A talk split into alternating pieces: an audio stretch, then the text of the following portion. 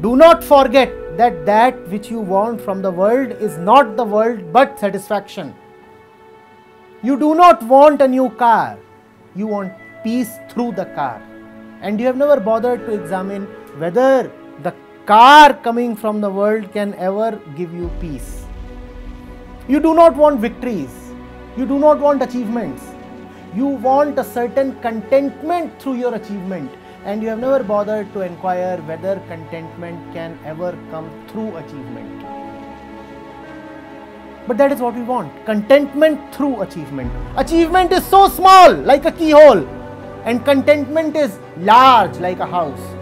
But you want achievement rather than contentment, thinking that achievement will give you contentment.